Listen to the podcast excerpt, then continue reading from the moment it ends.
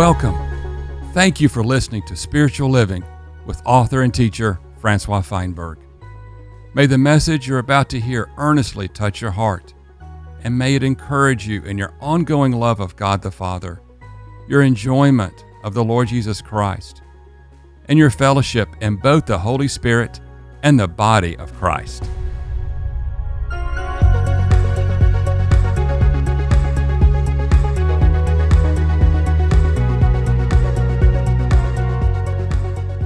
Spiritual living requires a spiritual birth.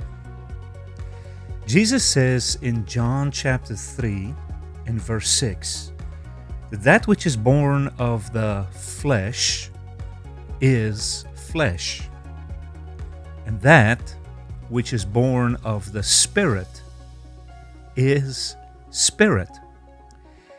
And in that sentence, Jesus pretty much summarizes what the spiritual life is all about. It is lived and experienced, it is entered into and enjoyed on an altogether different level than the human, carnal, flesh life is, is, is lived upon. Origin is everything. Birth is, is everything for the Lord. And if you're of the kind of the flesh, if your origin and birth, your foundation is of flesh, then all that you can express and enter into and enjoy and manifest, if you will, is the life, the dynamic of the flesh. But I know you want to enter into the spiritual life. And so, what many of us do is we read about the spiritual life in the New Testament we extrapolate a couple of thoughts and steps and principles and dynamics, and then we, we begin to work on the fruit of the tree.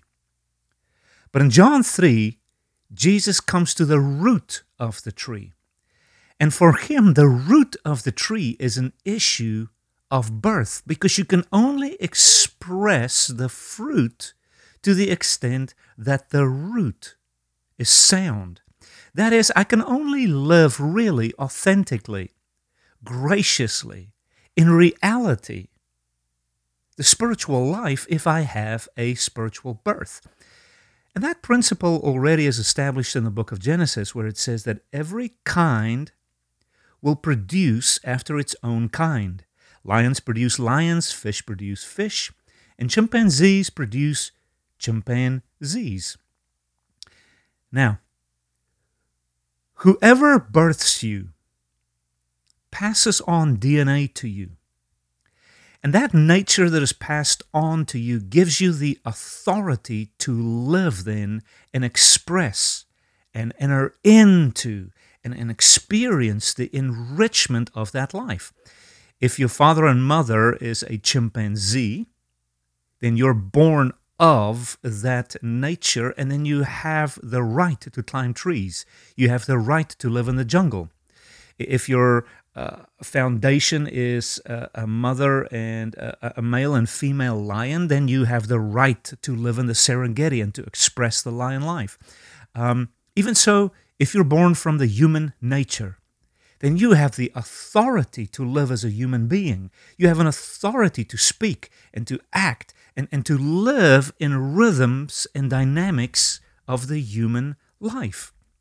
Now, if you want to enter into the kingdom of God, and you want to experience life as it was lived in the first century, then you have to have a birth from God. And you will see that if you do not have a proper birth in God, then you will be frustrated in your living of the Christian life. Many of us are like the chimpanzee, who has the chimp nature, yet tries to copy and imitate the human nature. And so you, you've been to the circus and you've seen chimpanzees, they smoke cigarettes and they look at the cell phone and they have clothes on and they have all the masks and, and all the pretense. But at the end of the show, the chimp stays chimp, even though he has imitated so many of the human behaviors. and that's what you and I do is we imitate God and we think this is Christian living if I can be perfected in imitation. This is not Christian living. In fact, this is religion. This is Phariseeism, where we see God at a distance and now we attempt to copy the characteristics of God. But the New Testament teaches altogether something different. It doesn't teach us the copying of God, it teaches us the indwelling of God.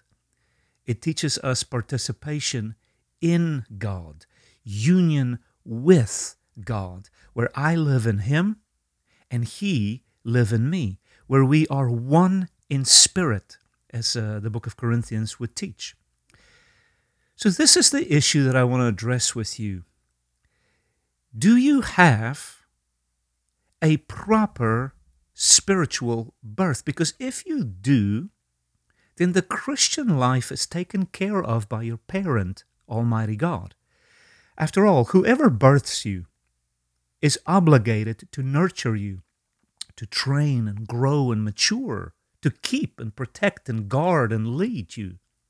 And if you do not experience the shepherding of God and let's say the nourishment of God, then do you have a proper birth in God? If God births you and you are his son and daughter, then he is obligated to live the Christian life through you, to anoint you with the reality of that life. And far too many of us live in the realm of imitation instead of in the realm of impartation. We live in the realm of copycatting Jesus and, and, and sort of just trying to be what would Jesus do? When all along in the New Testament, God has a better plan. And it's to baptize you in His Spirit, to fill you with His nature, and to pass on His DNA, if you will, which we call the divine nature and attributes of God. And when that comes into your being, then you will live a life that matches the rhythm, the reality, and the dynamics of the New Testament that you and I read. I want to present to you three very elementary truths of the new birth, the new life. And I want you to come with me to John's Gospel, chapter 3.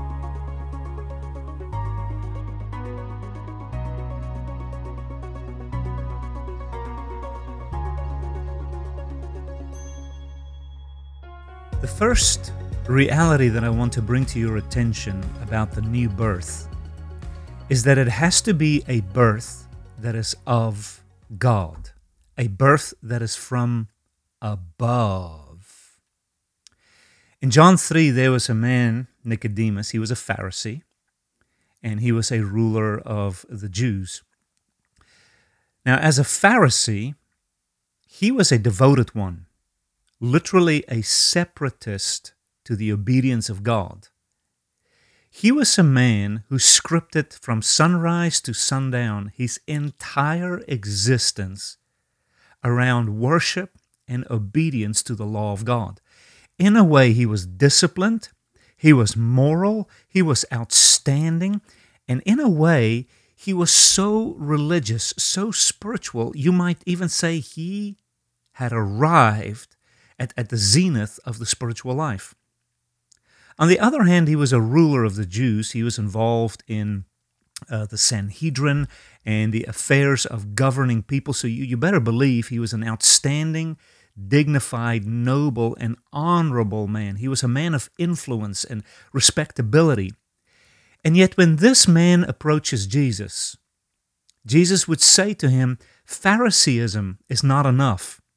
Your devotion, your, your legalism, your, your obedience, all the steps that you're taking, all the observances that you are keeping, it, it's not enough to enter into the things of God, nor just being an outstanding uh, civilian, an honorable and noble man. It, it's just not enough. You have to have a birth that is from above. Now, what is interesting here in John chapter 3 is that this man Nicodemus comes to the Lord and he says to him, Rabbi, we know that you've come from God as a teacher. For no one can do these signs that you do unless God is with him. And he approaches Jesus based upon two observations. Number one, he compliments Jesus as a proper teacher, as a rabbi. And he appeals to Jesus on the basis of the exchange of thoughts and truths and teachings. It's as though Nicodemus comes to Jesus and says, Jesus, um, maybe you've got a truth or a teaching that I don't have. You know, after all, in Phariseeism, we have about 6,000 laws. And uh, maybe you can give me one more, one more that can make me enter in, that can make me enjoy, that can make me experience and be enriched in the things of God. And so he appeals to Jesus based on teaching, based on information. And I submit to you that's where many of us are. Is that we encounter Jesus because maybe he can teach me something. Maybe he's got another, you know, thought or principle or dynamic that can make the, the fruit on my tree just grow so good. He also appeals to Jesus as a person of signs and wonders, and he says to him, You know, God is with you. Otherwise, you obviously cannot do the um, wondrous works that you're doing.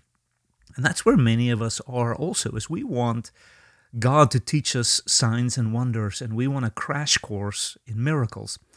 And what astounds me is that, yes, Jesus is a teacher, and yes, he can give us a crash course in miracles, but in this account,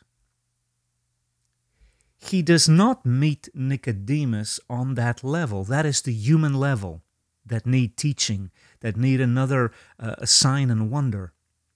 He approaches this encounter with Nicodemus from a divine perspective, and he says to him, Nicodemus, in verse 3, unless you are born anew, some translations might even say, unless you are born again, you cannot see the kingdom of God. The most accurate word in the Greek rendering, though, for the word you must be born again or you must be born anew is actually the word you must be born from above. And of course, the context makes us uh, understand that it's a new birth. But the actual word there is that Jesus says, You cannot improve that which you already have, Phariseeism. You cannot rise higher in that which you already have talent, respectability, leadership. If you want to come into the realities of God, number one, you have to have a birth that is altogether on another plane than the human life. It's a birth that is from above. If you're born from above, that is, if the Spirit of God hovers over you and inbreathes Himself into you and baptizes Him from heaven into your being, then in a way, you become a new creature. Uh, the DNA of God is passed on to you. And as the heavens is higher than the earth, you will experience that if your birth is genuinely from above, genuinely divine, then you will experience a very unique grace coming over your life that enables you to live the Christian life. And out goes imitation, out goes copying God, and in comes the divine nature, whereby you can participate then in the enjoyment, the enrichment, the experiences of heaven, that is, of God. And so, beloved, the first thing that I want to ask you have you had a birth that you can undeniably and unequivocally say was not of man, was not of steps, was not of rehearsal and a script and uh, of the flesh. Have you been born from above? And you have to just ask yourself the question How do you live the Christian life? Do you live it by your own strength? Well, that's Phariseeism. Do you live it by your own principles and dignity and honor? Well, that's just being a kind of a ruler or a leader. If you want to live in the pattern and rhythm of the New Testament, then you have to have the fruit that matches the lives of those folk in the New Testament. You cannot have in the 21st century a different Christian life than what those folk had in the first century. Yes, we live in a different era and generation and even a different culture, but in principle, we all need to still be born from above, to be the heavenly people, and, and to be a part of the rhythm of the Spirit. The folk in the first century showed us how to live the Christian life. And you and I dare not say ours is, is altogether different. It has to match. And where it has to match is at the start of the Christian life. We have to match their birth and spirit in our modern times. So, yeah, here's Nicodemus. He just wanted to engage Jesus, maybe based upon um, teaching and miracles. And Jesus said to him, No, no, no. As the wind blows and you don't know where it comes from and you don't know where it's going, and the wind belongs to the heaven, by the way, so will those be who are born of my spirit. Of course, Nicodemus enters into a little bit of a debate. How is this possible? How can I enter into my mother's womb and be born uh, again, anew, afresh? And Jesus said to him, No, no, no, no, no. Unless you are born of water and of the Spirit, you will not enter into the kingdom of God. This brings me then to the second issue Number one is you're born from above. But here Jesus makes mention and says, You are born of water and spirit. And now the great question is, what is he meaning by that phrase, water and spirit?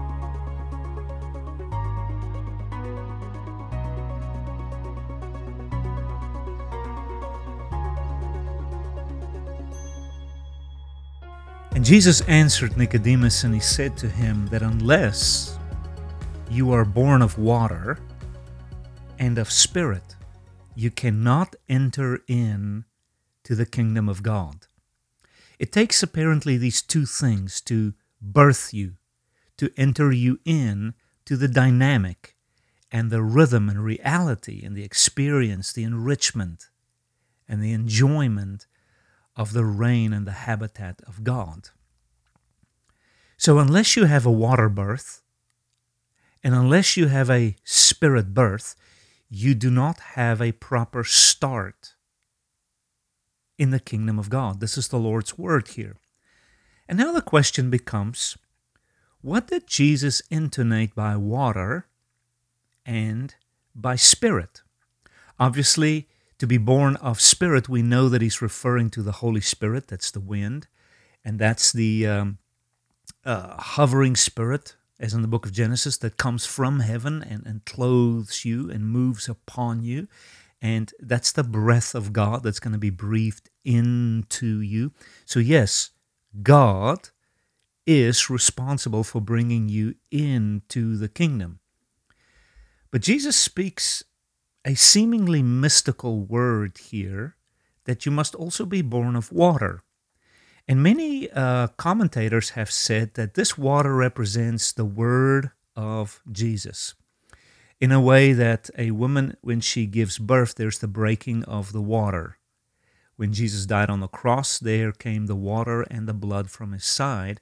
And a general interpretation is, in a mystical sense, that the speaking of Jesus the teaching of Jesus, the truth, the word of Jesus is like water, and it, it, it, it breaks over you and washes over you um, to bring you into this new birth. And Paul would even say, you know, how can I believe unless I hear the truth, the word, the gospel? And uh, yeah, I can totally see that. Jesus is basically saying, My word, Nicodemus, has to trump the teaching of the Pharisee and, and, and find an entrance into your being. And this is how you will be birthed. And um, yeah, I totally see that. But I also believe this word is more practical than we've ever considered before. When he says, Nicodemus, you must be born of water, I believe it intonates also the waters of baptism. That's what Nicodemus would have heard, because in Jerusalem, baptism was a part of the worship of God. Three times a year, when you came up to Jerusalem to encounter God, to go onto the Temple Mount and worship God, you had to go through ceremonial, ritualistic uh, cleansing. And that was facilitated through a baptism pond we call mikvahs. And even if you go to Jerusalem, you'll see all around the temple these mikveh pools carved out of the bedrock of the Judean mountain there, uh, upon which uh, Jerusalem is built. And so you would pay a little bit of money, you get a new robe, you go down one set of staircases, uh, get baptized and soaked, you come up, pay a little bit more money, go into the temple, exchange money. You know, you would you would get your lamb, and but that that ceremony, that ritual of baptism, is this issue of water. And all Jewish writings agree that going through that water washing is equivalent to a kind of a birth. You're regenerated and you're made afresh and you're made anew before you can go up to the temple.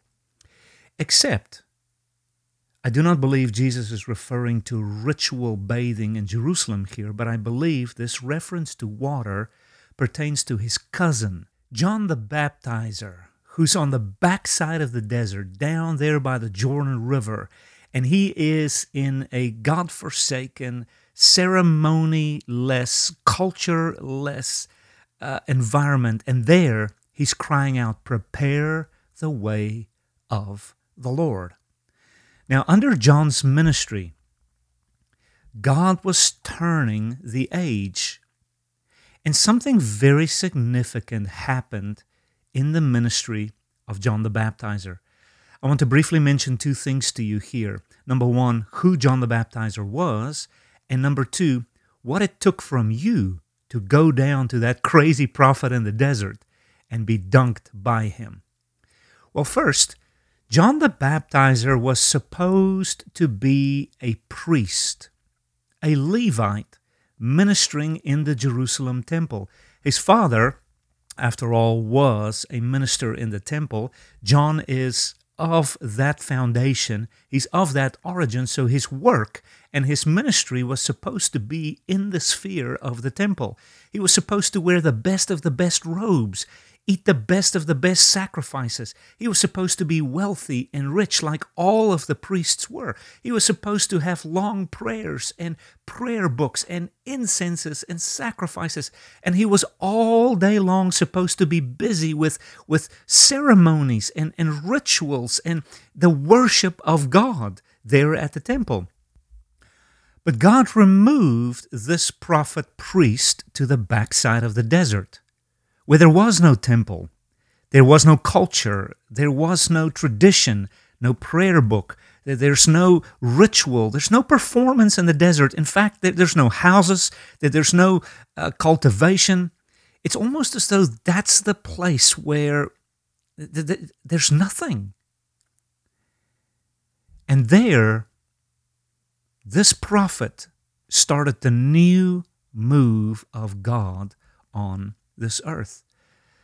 Now, the second thing that you need to know is that if you wanted to be a part of John's baptism, you, in a way, had to leave the ritual baptism of Jerusalem and go down to the actual river Jordan.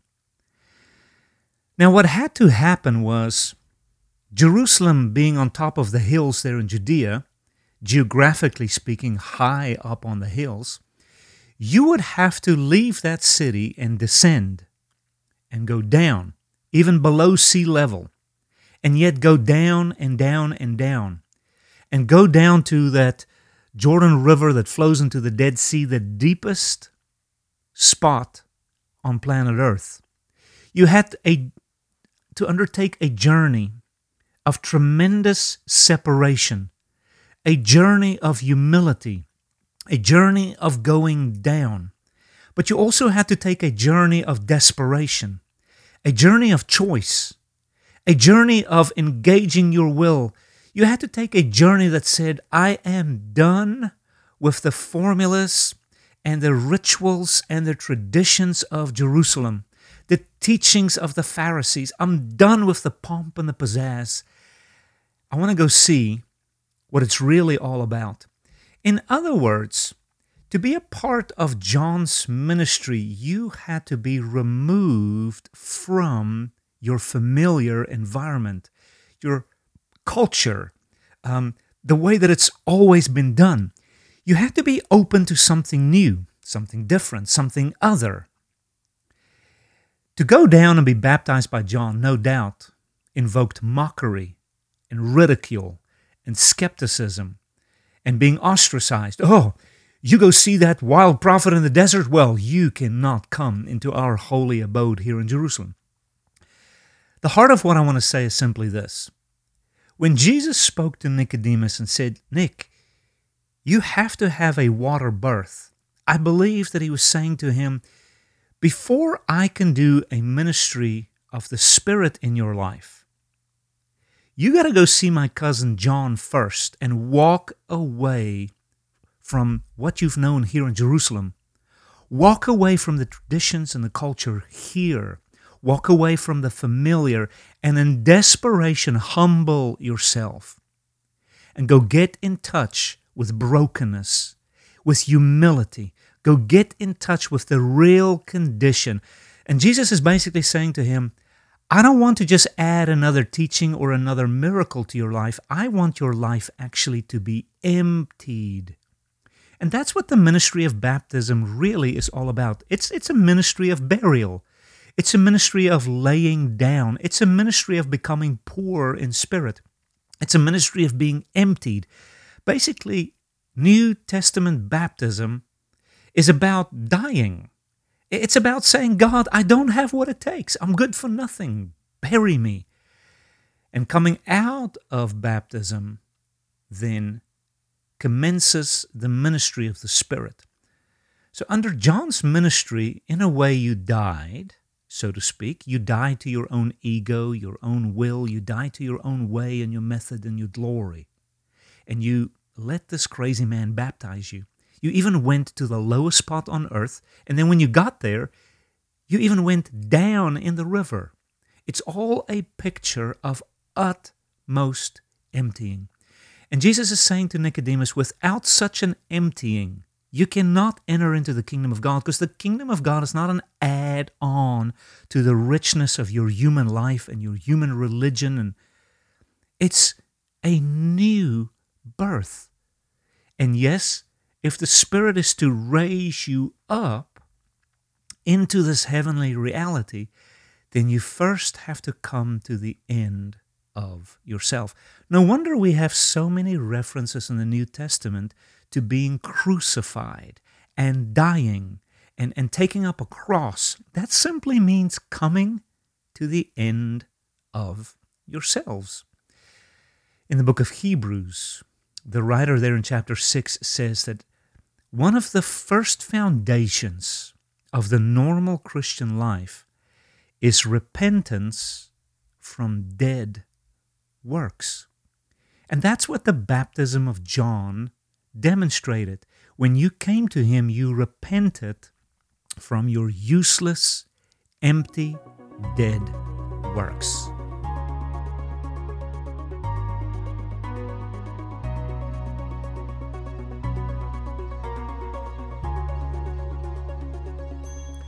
And so, according to Jesus, unless you have a repentance from dead works, you cannot enter into the kingdom of the heavens. So, to be born of water, no doubt, is the speaking of Jesus, the gospel, the washing. But practically speaking, it's also the laying down of your own ego, your own will, your own way, your own method, your own culture, your own traditions, your own glory. And it's taking on shame in a sense, vulnerability, meekness. And as Jesus would say in Matthew chapter 5 verse 3, he said that the kingdom of the heavens are for those who are poor in spirit. Blessed are the poor, those who are emptied, those who have nothing to give God, those whose foundation is zero. For theirs is the reality of the kingdom of the heavens. The third item that I want to bring to your attention regarding the new birth is not only that it's from above, spirit, and not only is it in partnership with my humility, my brokenness, my desperation, but what happens is when your desperation and the Spirit of God meets, then you enter in to the reality of the kingdom of the heavens and you gain, because of an indwelling Lord, the constitutional capacity, the authority, and the right to then live the normal Christian life. Many of us stay in the imitation game of God. We live from the human level, attempting to reach the divine standard of God. And so we do that through religion and through copying and through imitating. But we will always, always, always fall short of glory. Why? Because in my humanity, in my flesh, dwells nothing good. And I do not have the constitutional capacity. Um, you might say, I don't have the oomph to live the Christian life as it was portrayed in the New Testament. And so that's why we're frustrated. And Jesus even said here several times, He said, Unless you're born of water and unless you're born of spirit, you cannot even see the kingdom of God. And again, He would say, You cannot enter into. So if you don't have a proper birth, then you don't have the proper nature. You don't have the divine DNA of God, so to speak, coursing through your being you don't have the aid, the supply, the enrichment of heaven to cause you to live then the heavenly life, what we would say is the normal Christian life. So here's definitely an immediate result of spiritual birth.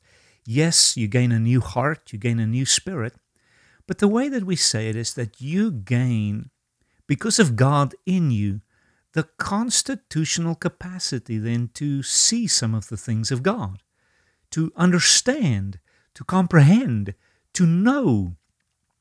God should not remain alien to us who are birthed of water and spirit. God should not remain vague and distant and elusive to us.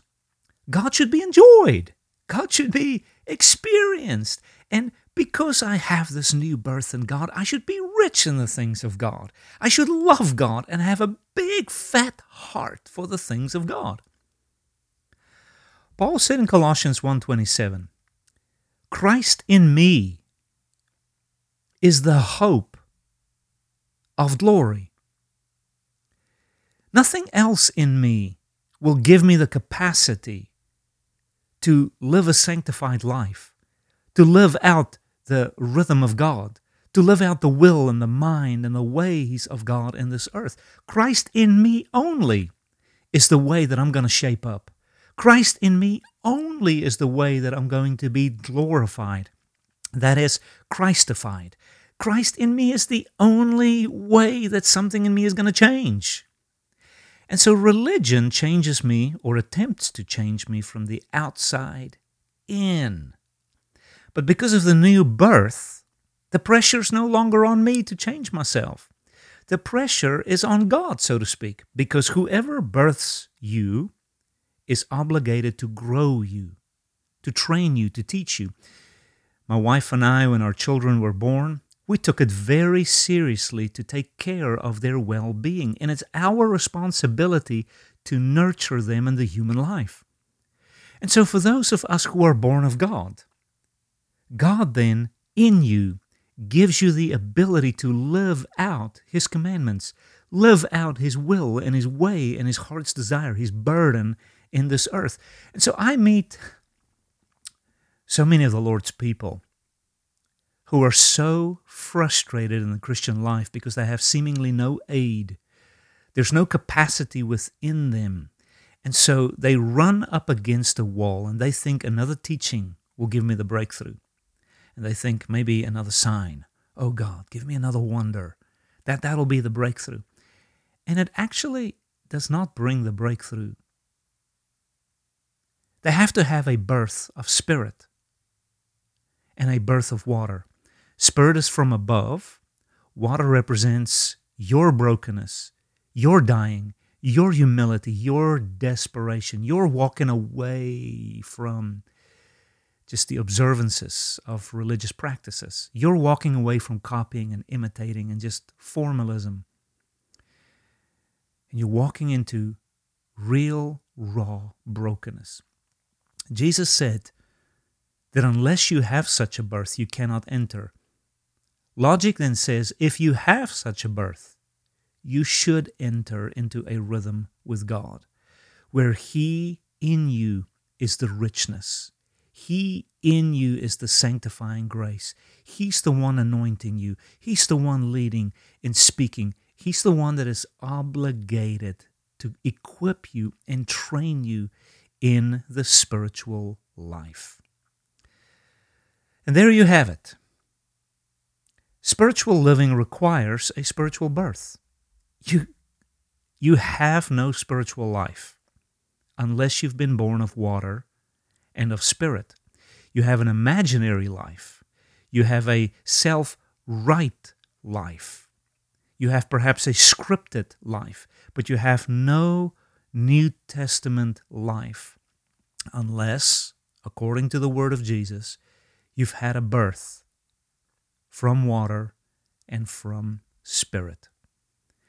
Beloved, can I ask you regarding water baptism? It's not the issue of water or the pool necessarily. Water baptism is an issue of your desperation.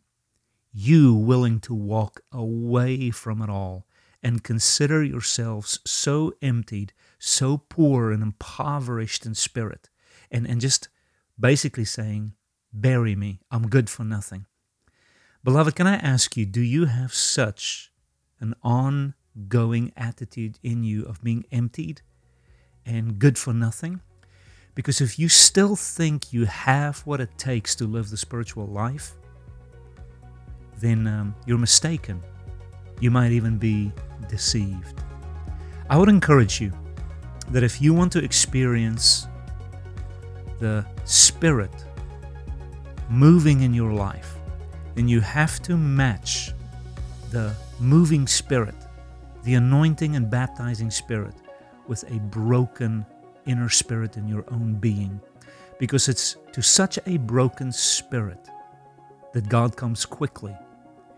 And through that water baptism of a broken spirit, and through the Holy Spirit coming upon and within you, you will enter and enjoy and experience and be enriched in the realities of God. And if you're born of God, then get ready for the most exciting, hair raising adventure in front of you. And for those of you who have been in the Lord for quite some time, I pray in the name of Jesus that you can testify that being born of spirit and of water has brought you in to the realities of the kingdom of God.